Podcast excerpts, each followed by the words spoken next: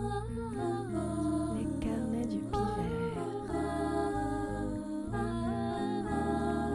Les carnets du.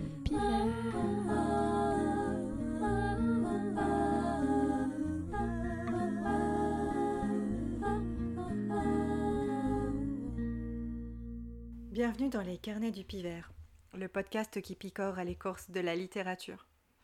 Aujourd'hui, je voudrais aborder un sujet un peu personnel et presque douloureux. Je voudrais qu'on interroge ensemble la responsabilité des profs dans le désamour de la lecture et de la littérature. Parce que régulièrement, dans les vidéos et les podcasts sur les classiques, arrive le moment où l'on encourage les auditeurs à dépasser leur peur des classiques, ainsi que les préjugés qui y sont associés. Or, le point de départ, la cause originelle de cette peur, de ce dégoût, la plupart du temps me gêne. Parce qu'on explique que c'est l'école qui nous dégoûte de la lecture et de la littérature. Évidemment, l'école ici, c'est les profs de français.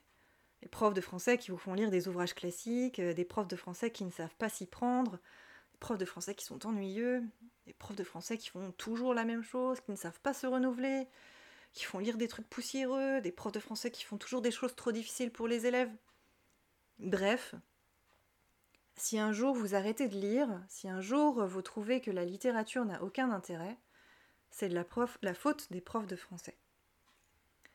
Alors pour répondre à cette accusation, cette euh, responsabilité, j'ai décidé de faire un podcast sans aucune note.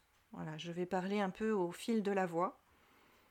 Parce que je me dis que ce n'est que comme ça qu'on entendra ma douleur et peut-être aussi un peu ma colère par rapport à cette responsabilité bien trop grande que l'on m'inflige. Avant de commencer, je voudrais simplement préciser que je ne suis pas une débutante en la matière, je suis professeure de français maintenant depuis 10 ans. Je ne rentrerai pas dans les détails de quel type de concours j'ai obtenu, etc., parce que ça n'intéresse personne. Mais j'ai fait 10 ans, j'ai plus de 10 ans d'enseignement et j'ai fait environ 5 ans de collège et 5 ans de lycée. Ce qui fait que j'ai une expérience dans les deux domaines, et donc je vais pouvoir vous en parler. Avant de commencer, là encore, je voudrais aussi rappeler que la plupart des gens qui tiennent les propos sur euh, l'école aujourd'hui, ce sont des gens qui n'y sont pas.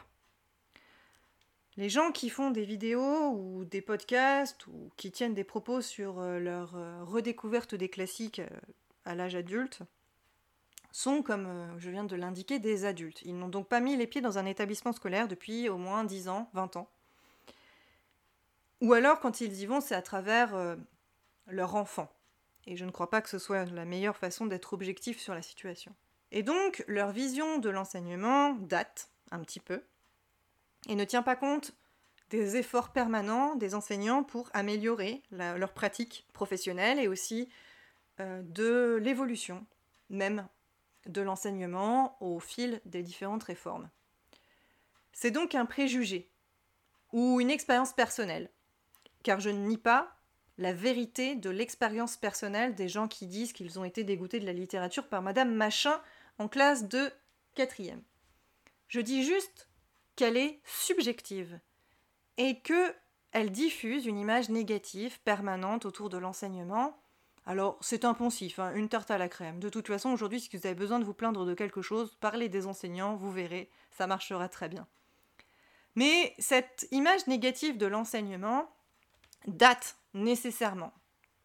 Et elle ne fait que diffuser une image négative qui persiste malgré tout et qui ne correspond peut-être pas à l'enseignement d'aujourd'hui. On n'enseigne plus comme il y a 10 ans, ni comme il y a 20 ans, etc. Et moi, ça me blesse, parce que cela fait 10 ans que je suis dans le métier, 10 ans que j'entends que les profs ne foutent rien, qu'ils sont nuls et qu'ils ne servent à rien, alors même que chaque jour, j'essaye de renouveler mon enseignement, chaque jour, je me pose des questions sur ma pratique, chaque jour, je me demande si je suis une bonne enseignante, et chaque jour, j'essaye de progresser. Et finalement, le seul retour que j'ai, c'est un retour négatif, d'une image négative dans la société, d'une image négative sur les réseaux sociaux et d'une image même négative au sein des sphères qui devraient nous être plus ou moins acquis que sont les milieux du livre. Euh, parce que les lecteurs d'aujourd'hui ne sont pas tendres avec leur enseignant de français. Et ce qui est bizarre, c'est qu'on reproche aussi beaucoup de choses aux enseignants de français. C'est assez peu souvent que l'on a des mots d'amour de la part d'anciens élèves qui disent Madame Machin, qu'est-ce qu'elle était extraordinaire, ou bien qui disent euh, finalement que le bon prof est une exception, ce qui n'est pas vrai. Le bon prof n'est pas une exception. Le mauvais prof est une exception sur toute une équipe. Le bon prof peut être une exception, mais il faut aussi tenir compte de tous ces profs que l'on juge moyens ou que l'on a jugé moyens et qui en fait été bons pour quelqu'un d'autre. Bref, ceci étant dit, j'aimerais expliquer d'abord en quoi consiste mon métier. Mon métier consiste à enseigner le français. Le français, c'est-à-dire la langue française, hein, c'est pour ça que je donne des cours de grammaire, que vous aimiez ça ou pas, mais aussi euh, consiste à transmettre la littérature française. Et je dis bien la littérature parce que l'objectif du français, du cours de français, n'est pas de développer le plaisir de la lecture. Mon objectif euh, en tant que professeur de français n'est pas que euh, vous lisiez avec plaisir le dernier Guillaume Musso ou la dernière romance Young Adult. Ça, vous pouvez le faire par vous-même. Moi, ce que je dois vous transmettre, c'est un patrimoine culturel. Un patrimoine culturel commun qui fait l'unité culturelle d'un pays. C'est pour ça que tout le monde lit Molière et c'est pour ça que tout le monde lit Marivaux, Voltaire et tutti quanti. C'est parce que on essaye de vous transmettre une espèce de socle commun culturel qui permettrait d'unifier, on va dire, le pays. C'est une, vision un peu idéale, mais qui voudrait que tout Français sache à peu près d'où il vient et quel est son patrimoine culturel. Alors oui, le patrimoine culturel, hein, souvent c'est poussiéreux, souvent c'est ancien, et souvent ça demande euh, de se plonger dans des documents ou des ouvrages qui ne sont pas de toute dernière fraîcheur. Alors, une fois que j'ai dit cela, euh, comment ça marche? Eh bien, je vais vous donner l'exemple de cette année. Cette année, euh, j'ai des classes de première et des classes de seconde. Je ne parle pas des classes de première puisque maintenant le programme est imposé. Hein, vous pouvez aller vérifier ça sur internet. Vous pourrez découvrir chaque année quel est le programme de français puisqu'il change par quart tous les ans. Donc euh, ça peut être, euh, voilà, comme, euh, comme il y a une rentrée littéraire, il y a une rentrée chez les profs, hein, on découvre quelles sont les œuvres au programme. Donc je vais vous parler plutôt des secondes parce que pour le coup, on peut encore choisir les livres qu'on fait étudier. Mais je vais vous expliquer un petit peu ce que moi je cherche. Gardez en tête que je dois transmettre un socle culturel. Il y a quatre objets d'étude argumentation, poésie, théâtre, roman. L'argumentation aujourd'hui est appelée débat d'idées la presse et le débat d'idées euh, au, 19e, 21e. Voilà. Ce qu'on nous demande, c'est faire des extraits de texte. Bon, l'année dernière, j'avais choisi l'homme artificiel en me disant Oh là là, c'est un sujet qui va intéresser les élèves, on va travailler sur les intelligences artificielles, on va travailler sur les robots, on va faire un peu de science-fiction. Bon, faut pas oublier aussi que je ne dois travailler que sur des textes de littérature française et que l'ASF française est assez confidentielle, malheureusement et que quand on pense aux intelligences artificielles et euh, aux robots, malheureusement, ce qui nous vient à l'esprit, c'est plutôt de la littérature anglo-saxonne. Bref, néanmoins, je m'étais lancée là-dedans, euh, pleine de bonne volonté, échec total. Ah, mais alors, échec total Ça n'a pas du tout intéressé les élèves. Donc cette année, je me suis dit, bah, quitte à ce que ça n'intéresse pas les élèves, autant revenir à mes petits classiques, à des choses que je maîtrise un peu mieux. Et j'ai parlé des procès littéraires, donc on a parlé des polémiques euh, littéraires sur Twitter autour de J.K. Rowling, etc. Bon, je suis pas sûre que ça ait soulevé l'enthousiasme des foules. Si vous avez d'autres sujets à me proposer, je suis tout oui. Ensuite, on a la poésie, du Moyen Âge au XVIIIe siècle. Ça fait rêver, n'est-ce pas? Le XVIIIe siècle, en poésie, on va pas dire que c'est le siècle le plus palpitant, le XVIIe siècle, on pourrait penser à La Fontaine, mais La Fontaine a été vue, revue, puis le programme en première, je me suis dit que ça allait faire un peu doubler. Ensuite, il y a l'incontournable Ronsard avec euh, toute la Pléiade. Bon, passage obligatoire. Et j'ai voulu faire un petit peu de Marie de France. Mais l'année dernière, Marie de France, euh, j'avais eu un rendez-vous par an où la maman m'avait expliqué que Marie de France n'avait absolument aucun intérêt que c'était vraiment trop loin des préoccupations de son chérubin, et que par conséquent, elle comprenait bien qu'il ne l'ait pas lu. eh ben, allez me trouver de la littérature accessible pour des élèves entre le Moyen Âge et le XVIIIe siècle, et quand vous aurez trouvé, renvoyez-moi vos découvertes, histoire que je puisse enfin enseigner quelque chose d'intéressant. Donc cette année, j'ai choisi d'étudier la mythologie dans la poésie du Moyen Âge au XVIIIe siècle. Alors au Moyen Âge, la mythologie, il y en a assez peu. On a travaillé sur la figure du chevalier. Et puis après, on a travaillé donc sur la mythologie. Pas sûr non plus que j'ai emporté l'enthousiasme de mes élèves. Mais bon, au moins, moi je me suis fait plaisir, je leur ai raconté des petites histoires mythologiques à chaque cours. Et puis on arrive donc au théâtre et au roman. Là, euh, le programme me précise que je dois faire étudier deux œuvres à chaque fois, deux œuvres intégrales, et qu'en plus je dois faire lire une œuvre en cursive euh, euh, dans le même domaine. Ces trois œuvres dans chaque domaine, donc ces six œuvres, doivent être de siècles différents. Et là, les choses se compliquent. Je dois donc faire étudier deux œuvres théâtrales de siècles différents, plus lire à la maison une œuvre théâtrale d'un troisième siècle. Pareil pour les romans. Je me pose donc la question, ma chère, que vas-tu faire étudier à tes élèves? Alors, ça commence. Évidemment, on fait ça l'été, parce qu'on essaie de s'y prendre à l'avance, histoire de ne pas se retrouver devant ses élèves complètement dépourvus. Mais ça veut dire aussi qu'on ne sait pas si les œuvres qu'on choisit vont être véritablement adaptées aux élèves. Ou alors ça veut dire qu'on est en train de courir après le temps en permanence pour savoir ce qu'on va faire avec eux. Donc cet été, je me suis posé la question, qu'est-ce que tu vas bien pouvoir leur trouver? En théâtre, je me suis dit, je peux faire étudier du 17e, c'est assez facile. On a Molière, Racine, voilà, les incontournables. En 18e, il y a du Marivaux. En 17e, est-ce que j'ai un roman? Il y a La Princesse de Clèves, mais qui est aussi au programme en première. Et puis bon, est-ce que c'est vraiment destiné à des secondes? Je ne sais pas. En 18e, on a Les Liaisons dangereuses, mais c'est tout. Et Les Liaisons dangereuses, qui est un roman extraordinaire, est quand même un roman destiné à des lecteurs solides. Donc je me suis dit que déjà j'allais évacuer le roman au 17e et 18e, ce qui me laissait 19e, 20e, 21e. Je me suis dit, ok, les romans seront sur ces siècles-là. Il restait donc le théâtre. Est-ce que j'allais faire aussi du théâtre 19e Parce que là, pour le coup, avec Victor Hugo, le romantisme, etc., j'avais beaucoup de choix. 20e, il y a aussi énormément de choix. Mais les élèves ont déjà fait la plupart du temps euh, Antigone d'Anouilh. Et puis, 21e, il reste des choses, mais on commence à sortir euh, de la pratique euh, vraiment de, quelque chose avec du recul, quoi. Donc, je me suis dit, est-ce que je ne travaille que le 19e, 20e avec les élèves cette année? Et dans ce cas, peut-être que ça allait être plus facile pour leur faire des choses qui les intéressent, mais ça allait être extrêmement difficile pour leur donner des armes pour le bac, parce qu'il ne faut pas oublier que je prépare aussi des élèves pour le bac, et que je dois leur donner des outils. Donc, si en seconde, ils ont fait des textes qui partent du Moyen Âge avec la poésie, qui va jusqu'au XXIe siècle avec le roman, et qui passent au fil du temps par les différents types, euh, les différents domaines, c'est peut-être pas plus mal, parce que ça leur permettra d'avoir une chronologie en tête, d'avoir les différents mouvements en tête, etc. Ça fait pas rêver, mais c'est comme ça que je pratique, parce que je dois jongler entre faire plaisir à mes élèves, euh, m'appuyer sur mes propres connaissances, parce que évidemment je n'ai pas des connaissances dans tous les domaines, et puis essayer aussi voilà, de, leur donner des connaissances dans tous les domaines.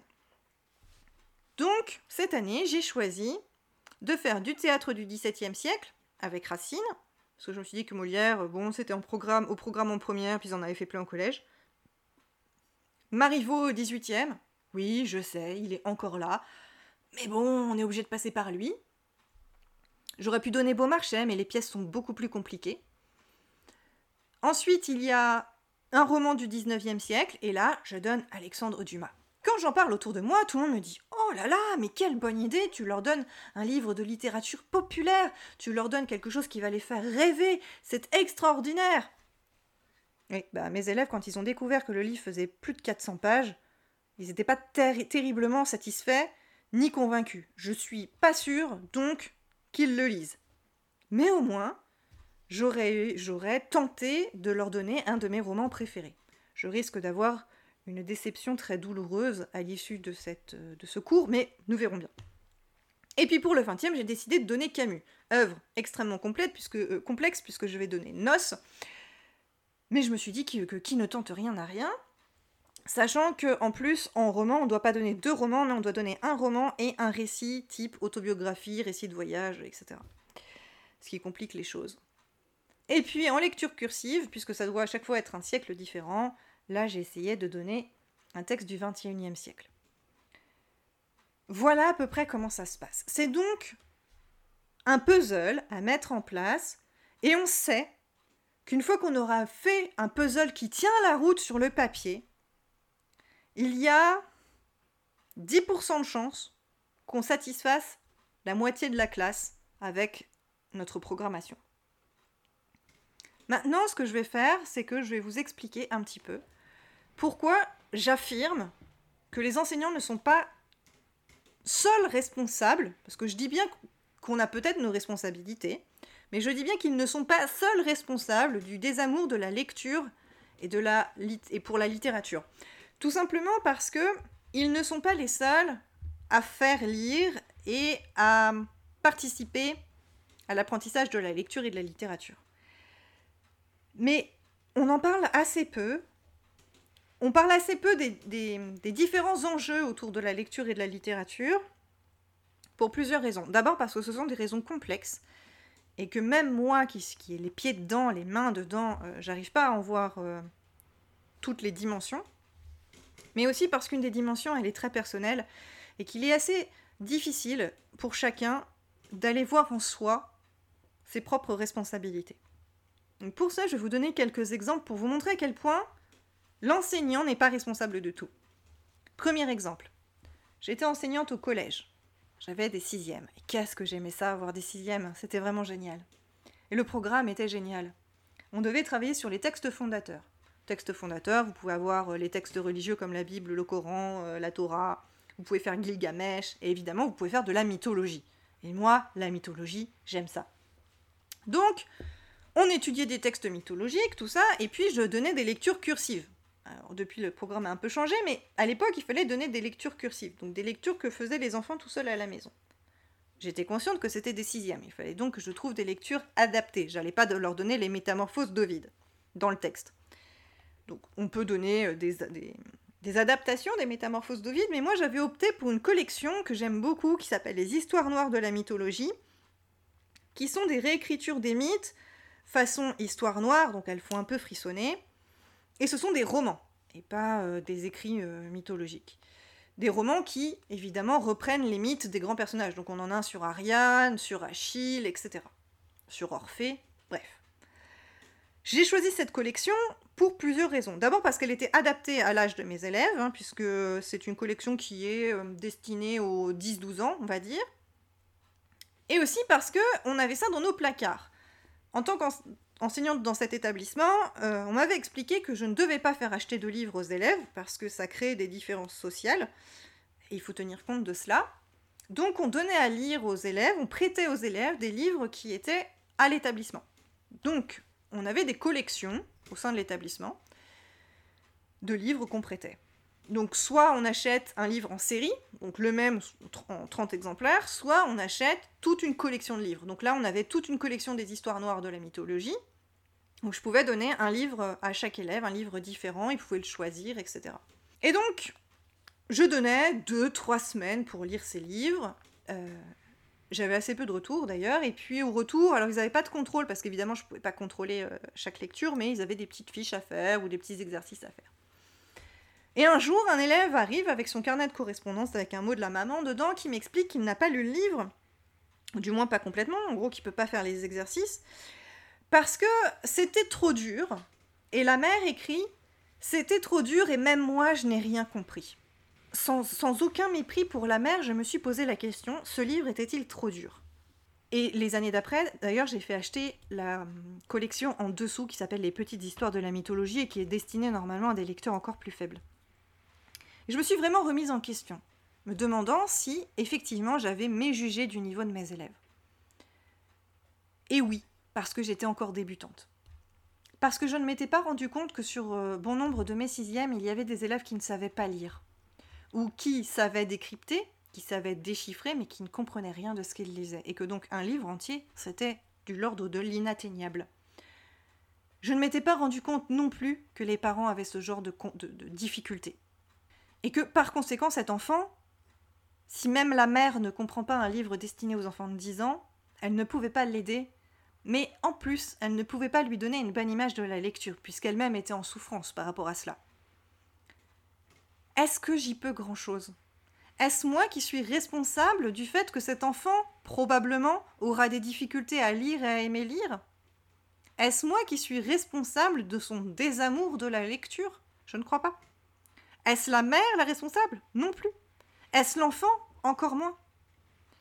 Il faut aussi tenir compte des, des raisons sociales de ce désamour de la lecture. Pourquoi les gens n'aiment pas lire des classiques? Pas simplement parce qu'ils ont été dégoûtés par Madame Machin en classe de quatrième qui vous a fait lire Oh, chose atroce, un roman de Zola. Non.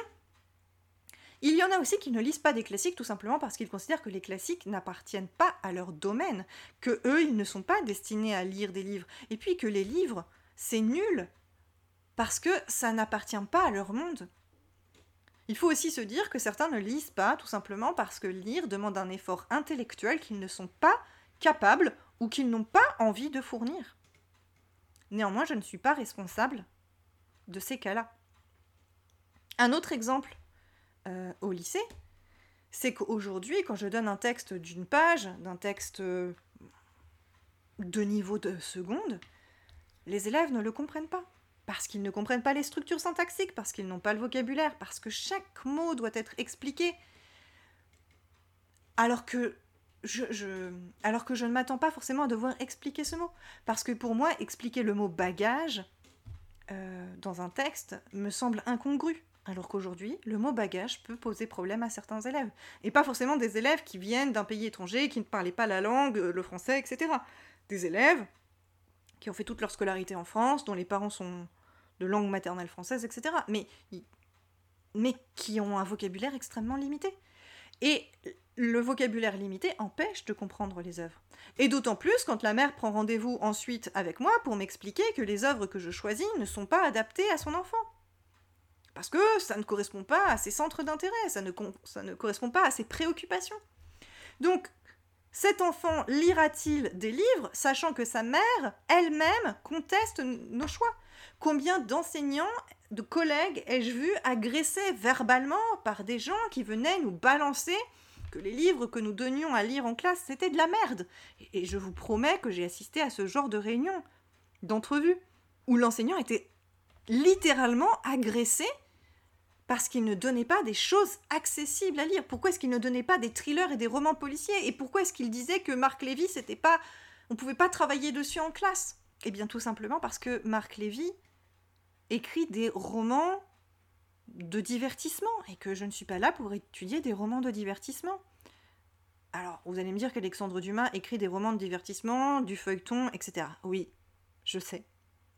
Mais Alexandre Dumas euh, est inscrit dans un mouvement littéraire, il faisait partie du romantisme, et ses œuvres sont passées dans, le, dans la culture patrimoniale.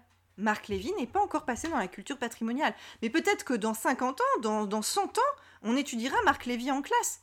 Mais aujourd'hui, pas encore, parce qu'il ne fait pas partie de la culture patrimoniale. Je ne sais pas si mon propos est très construit. Tout à l'heure, je vous ai dit que je faisais ça sans notes et euh, je m'aperçois maintenant que c'est quand même difficile parce que comme ici c'est mon cœur qui parle, il s'emballe un peu et donc il, arrive, il a du mal à suivre un, fil intellectuel. Je vais m'arrêter là. J'espère que vous avez une vue un peu plus nuancée du métier, de ses difficultés. Je ne dis pas que c'est le métier le plus difficile du monde.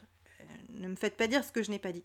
Je dis juste qu'aujourd'hui, c'est un métier qui en prend plein la figure, à qui on reproche à peu près tous les mots du monde, c'est-à-dire qu'à chaque fois qu'un enfant rencontre une difficulté, c'est la faute de son enseignant qui n'arrive pas à combler cette difficulté, alors qu'on ne tient pas compte de toutes les autres raisons. Des difficultés de cet enfant, des difficultés qui peuvent être sociales, des difficultés qui peuvent être euh, physiques, parce qu'un enfant peut rencontrer, euh, ou cognitive, peut rencontrer une dyslexie quelconque, ou peut avoir un problème aux yeux qui n'a pas encore été vu, mais l'enseignant n'est pas responsable de tout. L'enseignant est un être humain, c'est un être faillible. Et si vous voulez quelque chose d'infaillible face à vos enfants, mettez-les mettez devant une intelligence artificielle. Il n'y a pas d'autre solution.